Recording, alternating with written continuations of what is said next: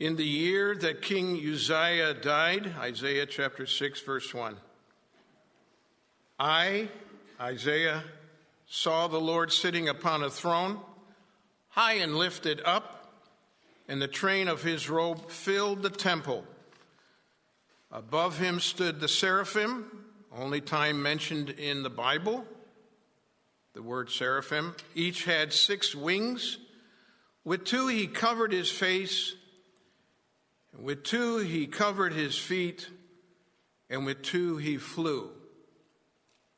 And one called to another and said, Holy, holy, holy is the Lord of hosts. The whole earth is full of his glory. And the foundations of the thresholds shook as the voice of him who called, and the house was filled with smoke. And I said, Woe is me, for I am lost, Isaiah said.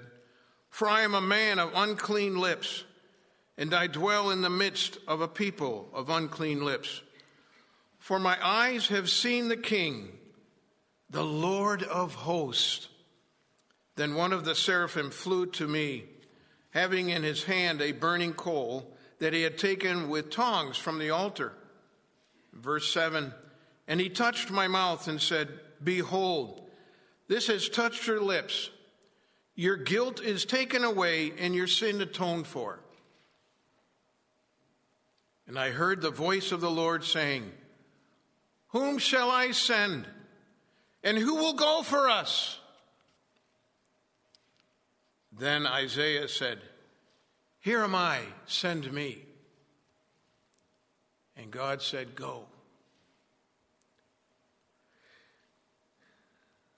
As I've mentioned to the young people in our youth group a couple of times, the Hebrew language is full of expression. It's so much righteously volatile than English is. So as we read verse eight, the Hebrew language says, Whom shall I send, and who will go for us? Then Isaiah said, Here am I! Send me, Lord!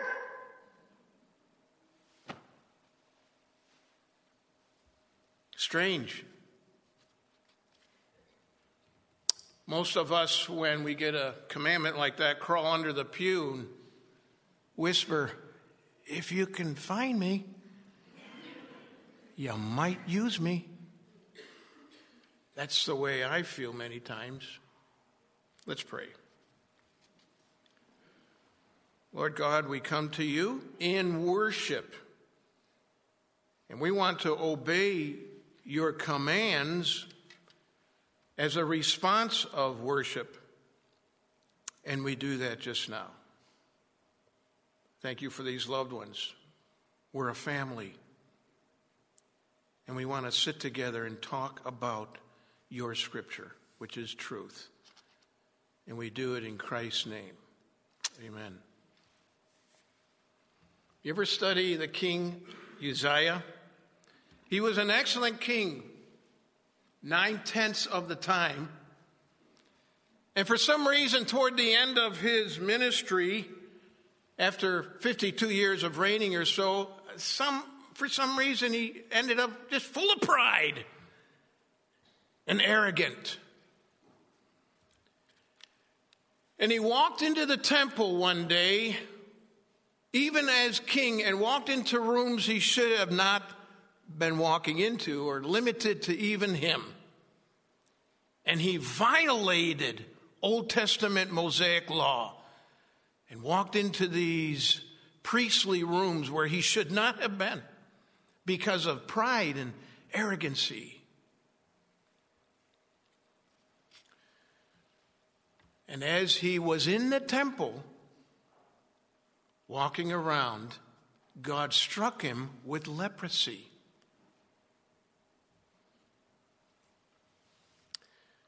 Which was a deadly skin disease.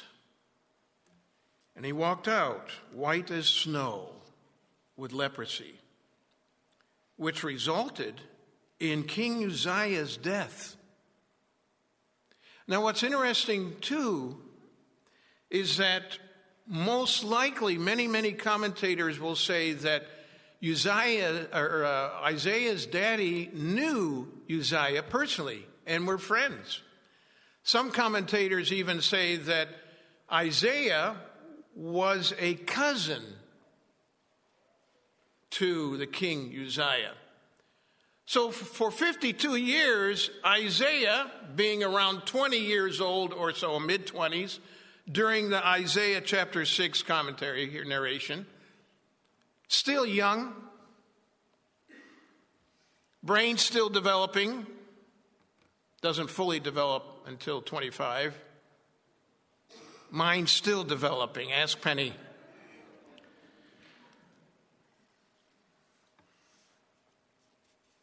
Isaiah w- was most likely uh, discouraged at the death of his friend Uzziah, despondent, and probably doubted of what God was going to do now.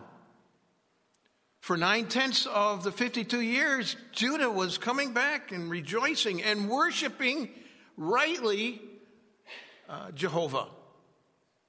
And then all of a sudden, at the very end, Uzziah sinned, which launched Judah into another set of years of backsliding.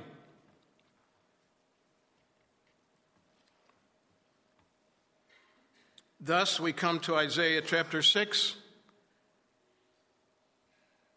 containing God's call for a prophet to proclaim his discipline upon a nation or his mercy to a sinning Judah.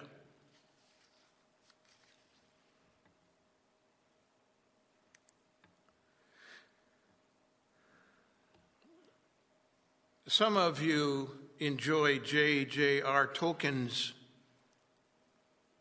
books, and you are fans and probably read and have watched The Hobbit, An Unexpected Journey.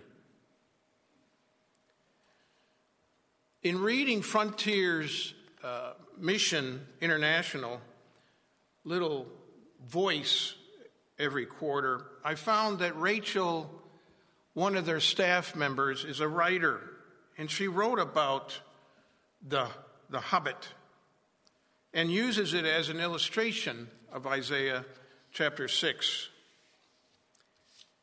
So we read from her article in Frontiers, a Frontline Missions International.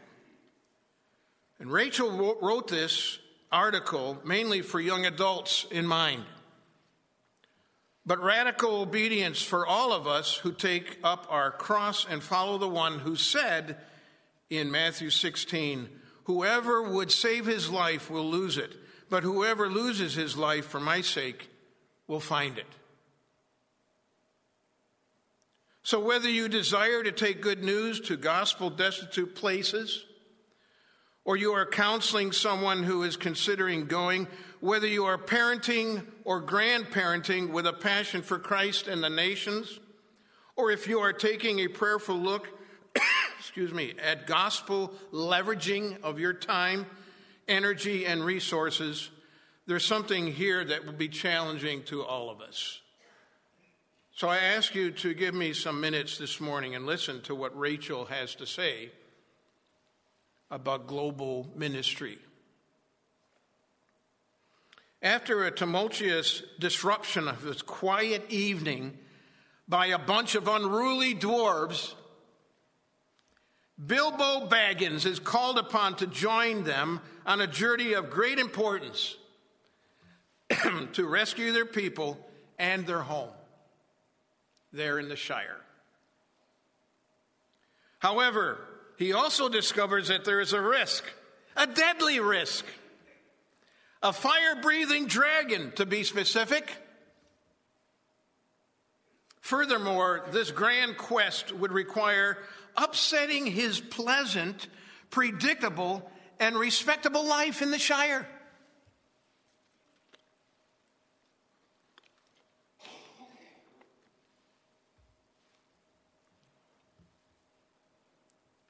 After considering the magnitude of the offer, he briefly loses consciousness there in his own home, following which he is seen sitting in his large, overstuffed chair and discussing the situation with Gandalf.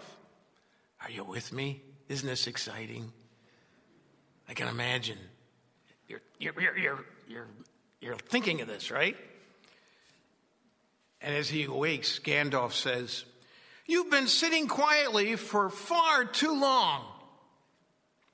When did doilies and your mother's dishes become so important to you?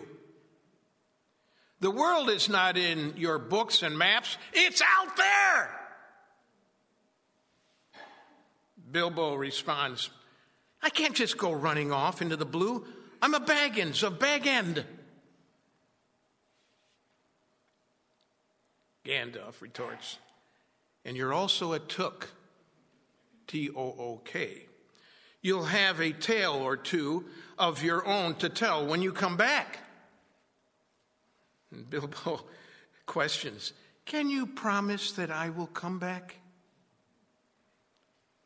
Gandalf says, "No, but if you do, you will not be the same." And Bilbo finishes and concludes the conversation, "That's what I thought."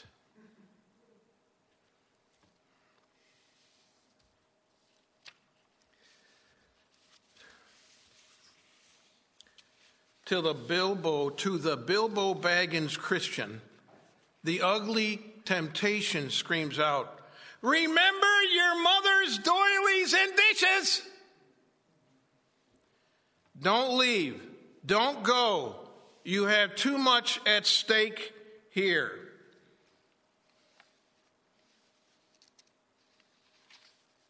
I'm glad our missionaries coming this weekend didn't say that or think that.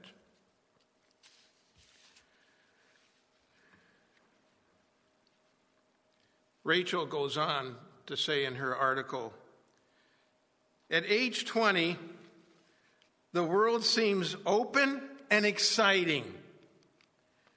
We're eager to launch out and try anything, and we long to bring words of good news where it has never been before.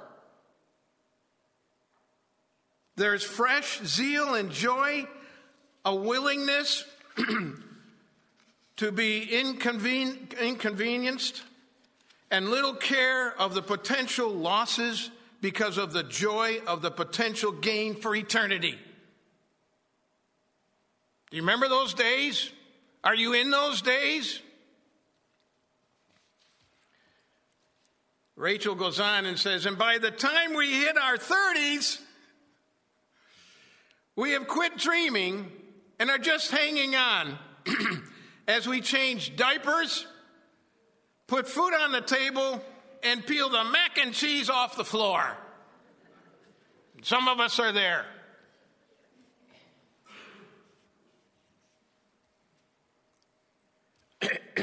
"Our biggest life dream is simply to get one night of uninterrupted sleep. To make matters worse, we realize that we aren't the super Christians we thought we were in college, so we get discouraged. And we see that we can stay busy in effective ministry right where we are," which may be true. Huh.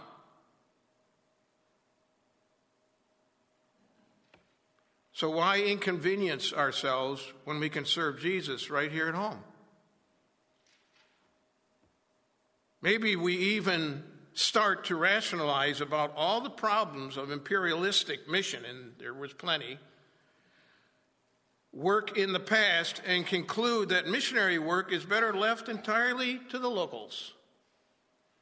So why even think of going or serving in that capacity?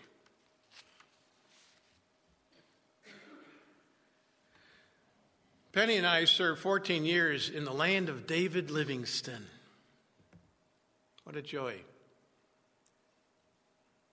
And David Livingstone some years ago said, "If you have men who will only come if they know there is a good road to travel, I don't want them. I want men who will come if there is no road at all.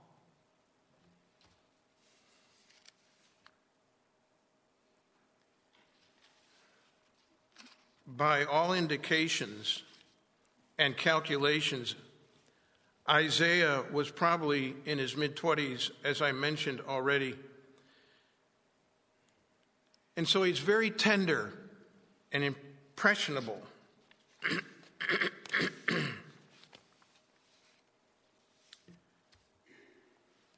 I want us to go back to Isaiah chapter six, or as South Africans will call it, Isaiah chapter six.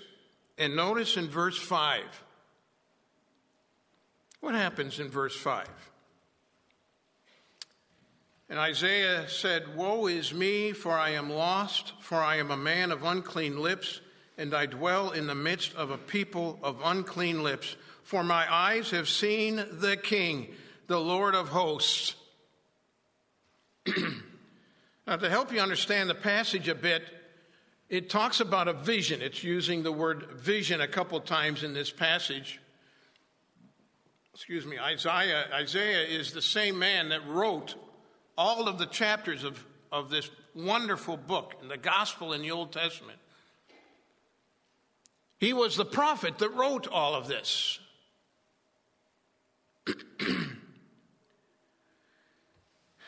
And I am not here from this governing pulpit to try to convince you theologically that that we can't do anything, or that this is a that this is an experience of Isaiah's salvation as you and I are saved today. That's not where I'm at. However, Isaiah did understand enough that just looking at God the Father, Jehovah, and where he was sitting in the temple, and the glory that was shining around about him, it moved him factually and emotionally. And he realized at that very moment, the, the, the uh, request or invitation of who will go for us hasn't been mentioned yet. And us there is the Trinity. It's not for the seraphim. It's not for the cherubim. It's not for the th- thousands and thousands of angels that he created. That's not what he's talking about. For us. Who's us? God the Father. Jesus the Son. Emmanuel and the Holy Spirit. Who will go for us? The Trinity. And Isaiah is moved by a moment of worship there in front of Jehovah. A vision, not a dream. This was actually happening. We're not sure where Isaiah was physically at the moment, whether he was ushered to a temple, whether he was standing in the desert or outside of his palace.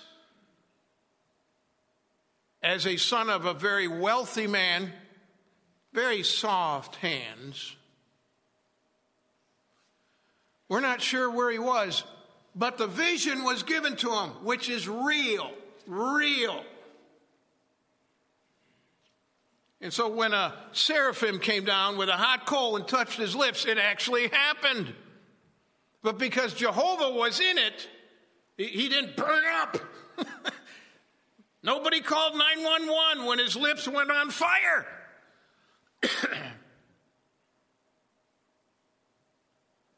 This was actually happening. He humbled himself as a sinner prior to the call or the invitation, who will go for us. Job chapter forty-two verse six says this: "Therefore I despise myself and repent in dust and ashes."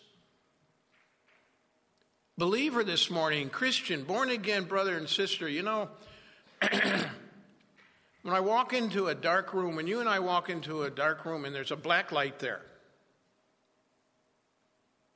and I walk in with this suit blazer on, and I think, whoa, this looks nice. Am I handsome this morning? I, I'm not too handsome all the time, but I am with this suit on.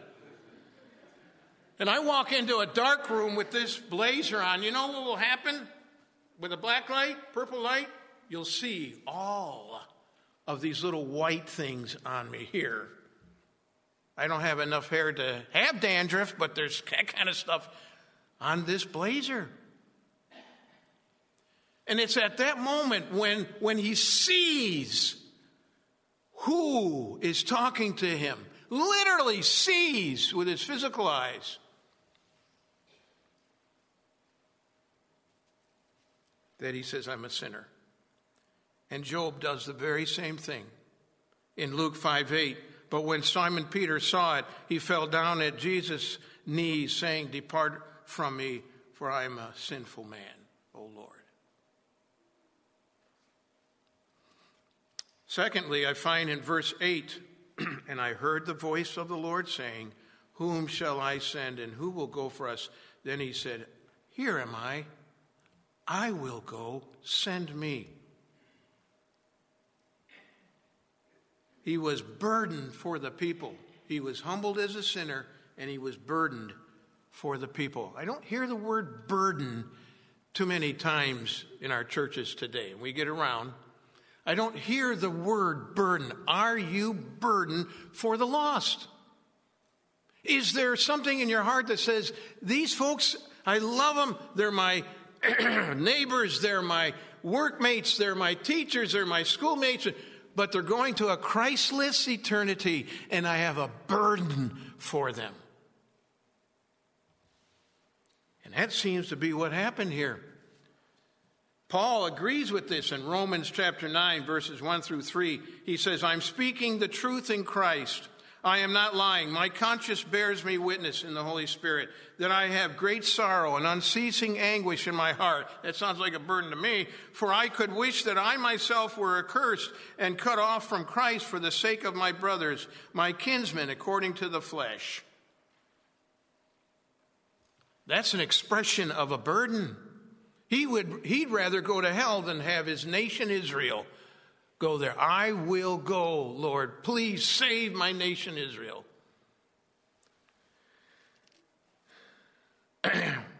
Last Sunday night, we had an excellent, beautiful worship service with our teen group. Amen? They, they did a wonderful job serving the Lord in worshiping and serving us. I'd like to have Shannon come, and just for a couple, a minute or so, I'm losing time here, Shannon, so be a good boy. He's going to share what what I saw, uh, what we what they've been doing on Wednesday nights here in the ministry center in the youth room, and the kind of burden that this youth group has and our leaders today. This past year in our leadership uh, training, we were uh, encouraged to share the gospel and pray for our youth and having a heart and a burden for the people around them in their schools and their workplaces. And so one of the things we've uh, done for the last three weeks is we've uh, circled up and uh, before we get the night going, and we pray for the lost um, that is in our circle of our life, whether that be in work, where some of the kids have been working, they've prayed for their um, their managers. Um, there's leaders praying for their managers that they work with. Um, last week even uh, Will and Jenny got up and mentioned some names of some kids that they've been uh, praying for opportunity for, and God's answering prayers in ways. And we even had this past year uh, a girl make a profession of faith in, in our youth group, and just by hearing the gospel preached and taught in, in youth groups. So continue to pr- uh, just pray for our teens as they uh, lift up specific names of people in their world and, and where they're at every day. So thank you. Amen. That's a burden. Burden for people that are not going to heaven because they're choosing not to have Christ. Thank you, Shannon. And thirdly, in verse eight, he says, Here I am, send me. In other words, he's willing to go. So in worship, he's humbled as a sinner. He's burdened for people. And finally, he takes that action, puts the boots on the ground, and he goes. Here am I, send me. I'm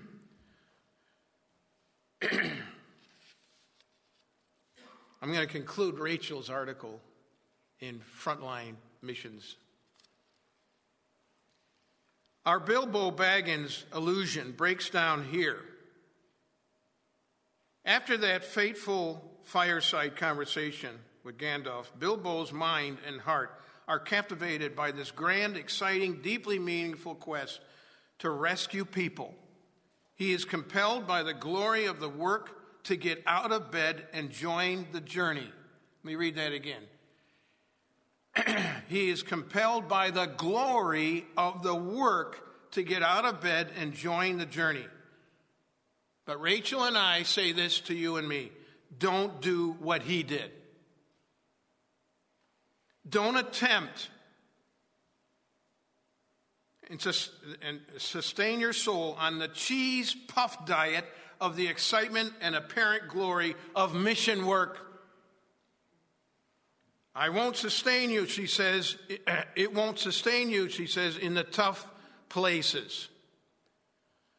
God is clearly not attempting to re- recruit Isaiah based on the wow factory of the work. He compels him based on the wow factory of his holiness. Are you with me? With his holiness. He alone is truly holy, separate, unique, one of a kind, utterly distinct in his beauty and perfection. The weight of his glory overflows and floods the earth with meaning. A missionary, you and I can say as we share the gospel with people in our community and people we rub shoulders with all the time, it's not so much, I'm going to witness to you because you're going to hell. I'm going to witness to you and love you because Jesus told me to. And it's for his glory. Perhaps the most shocking thing about this whole passage is that Isaiah goes for it. Sure, send me. We don't know what he left behind, but the dishes and doilies Isaiah once held onto fell from view at the sight of his Savior. His vision of the Messiah and his worldwide work is still stunning.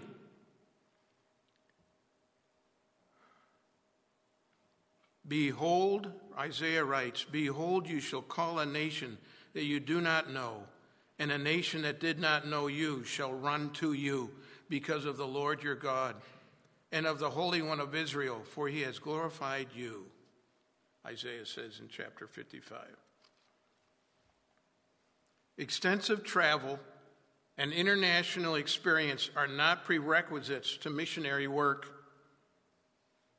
A love for the gospel, a faithful life, an affirming church, and a willingness to go are.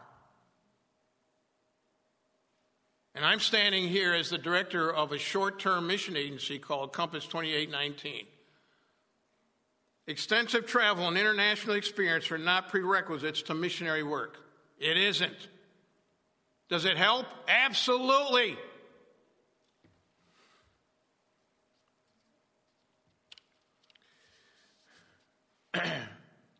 Pastor and I talk quite a bit during the week. And I want you to know that the mission conference coming up this weekend started some time ago. Because he has a burden, as I have a burden, for people to pray for our missions around the world and for us here in Northfield, Sagamore Hills, and Macedonia, and so on. So Sunday nights and during the office hours, we have been praying for the conference and for you and me, that we might be open to what our missionaries say. So our conference began some time ago, and last week, if you've noticed, he hit a home run in this sermon that he had. And I'd like to have us listen to it again. Whoa, not all of it. Wow. Some of the people were starting to get up and leave already. That's how much they love you. Two minutes. Here we see God's call and we see God's leading. And we see that God's direction is met by obedience, on the part of these servants who are who who yes yes they they, they know what they know what they've gone to do, but man, they're not just bulldozing through this thing, you know, and sort of leaving God in the dust. I mean, they're on the move, doing what they've been called to do. Paul has been called to take the gospel to the nations, and he's on the move and, and looking for the next place. And so here, and but but at the same time, there is a great sensitivity in his spirit to the leading of the Lord, to the direction of the Lord in all of this. And so, and so, you know, when God calls, he obeys. When God says no, he obeys. That's what led to the beginnings of this church in Philippi, that kind of sensitivity, that kind of obedience on the part of this of this servant. You know, that, that really is no different today. That that's not an old model to follow. God is in charge. He's in charge of his church. Yes, he's given an assignment. He's given a mission, but he is still in charge of that. And he gives his direction to his church. He gives his direction to his people. And he does it through his word. He does it through, through the guidance and the leading of the Holy Spirit. Jesus is the one who is building his church. Not any of us. Jesus is building his church. He is the one who commanded, go make disciples of all nations. That wasn't some, some church growth expert on a mission. That was Jesus who gave that command. And it's Jesus who said, you will be my witnesses to the ends of the earth. It is Jesus Christ who is the one who opens doors. It is Jesus Christ who is the one that can close doors. He is the one who has the right to say to any of us, I want you here, I want you there, and you, no, I want you over here. He has the right to do that. He's the owner of the church. Jesus Christ is the Redeemer of the church, the Savior of the church, the head of the church. And he has the right to tell any of us what he wants us to do and where he wants us to do it. That's true in our lives individually. If you're a follower of Jesus Christ, he has the right to tell you what he wants you to do and where he wants you to do it. God's message to Judah through the prophet Isaiah, Isaiah, was repent from their lying, adultery, paganism, child killing, false sacrifices at the altar, murdering, gossiping, evil lust, and so on. Repent and come back to Jehovah, your father, your, your husband. The kingdom is falling apart, Isaiah sees. It's no different today. Read the newspapers. Listen to the news on T V. Most of us come to Sunday service week after week and worship. Or do we?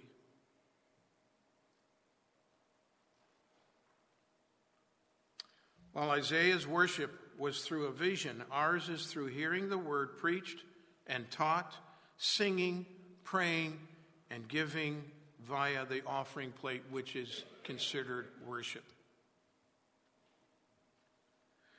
What's stopping us from being obedient to his call? Two-thirds of the world's population, which is about two point seven, two-thirds, uh, sorry, uh, two-thirds of the world's population is unbelievers. One-third, two point seven billion, knows the Lord Jesus as their Savior. Two-thirds of the world's population, consequently then, is going to a Christless eternity. Because they either, either haven't heard the name of Jesus, or because they need to be convinced that Jesus is the only way. What are you and I doing about this? Oh, we're having a mission conference coming up next weekend. Oh, big deal. Can I suggest that we comply with the Apostle Paul's command in Romans twelve, one and two? He says, I appeal to you, therefore, brothers, he's talking to Christians, by the mercies of God, to present your bodies as a living sacrifice, holy and acceptable, acceptable to God, which is your spiritual worship. Do not be conformed to this world, but be transformed by the renewing of your mind, and by the test by and that by testing you may discern what is the will of God, what is good and acceptable and perfect.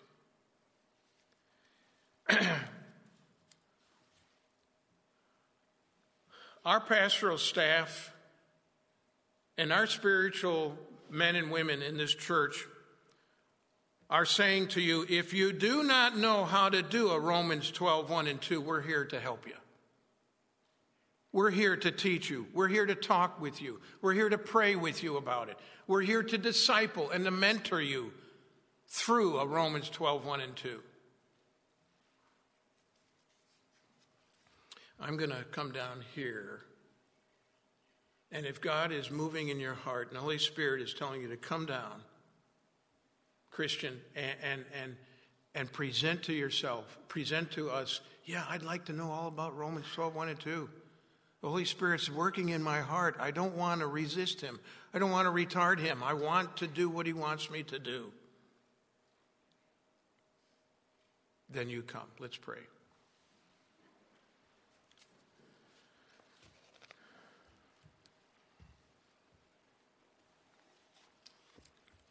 Blessed Father, we rejoice in the fact that as born-again Christians, we can come and worship you Uh, here at church, and really any time we want to, whether it's at home or work or wherever, school, we can worship you. We don't have to wait till Sunday morning.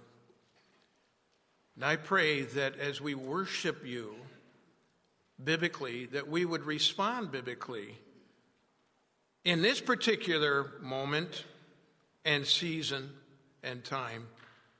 Here am I, Lord, send me. Use us, we pray, for your glory. Till Jesus comes again, we ask. Amen.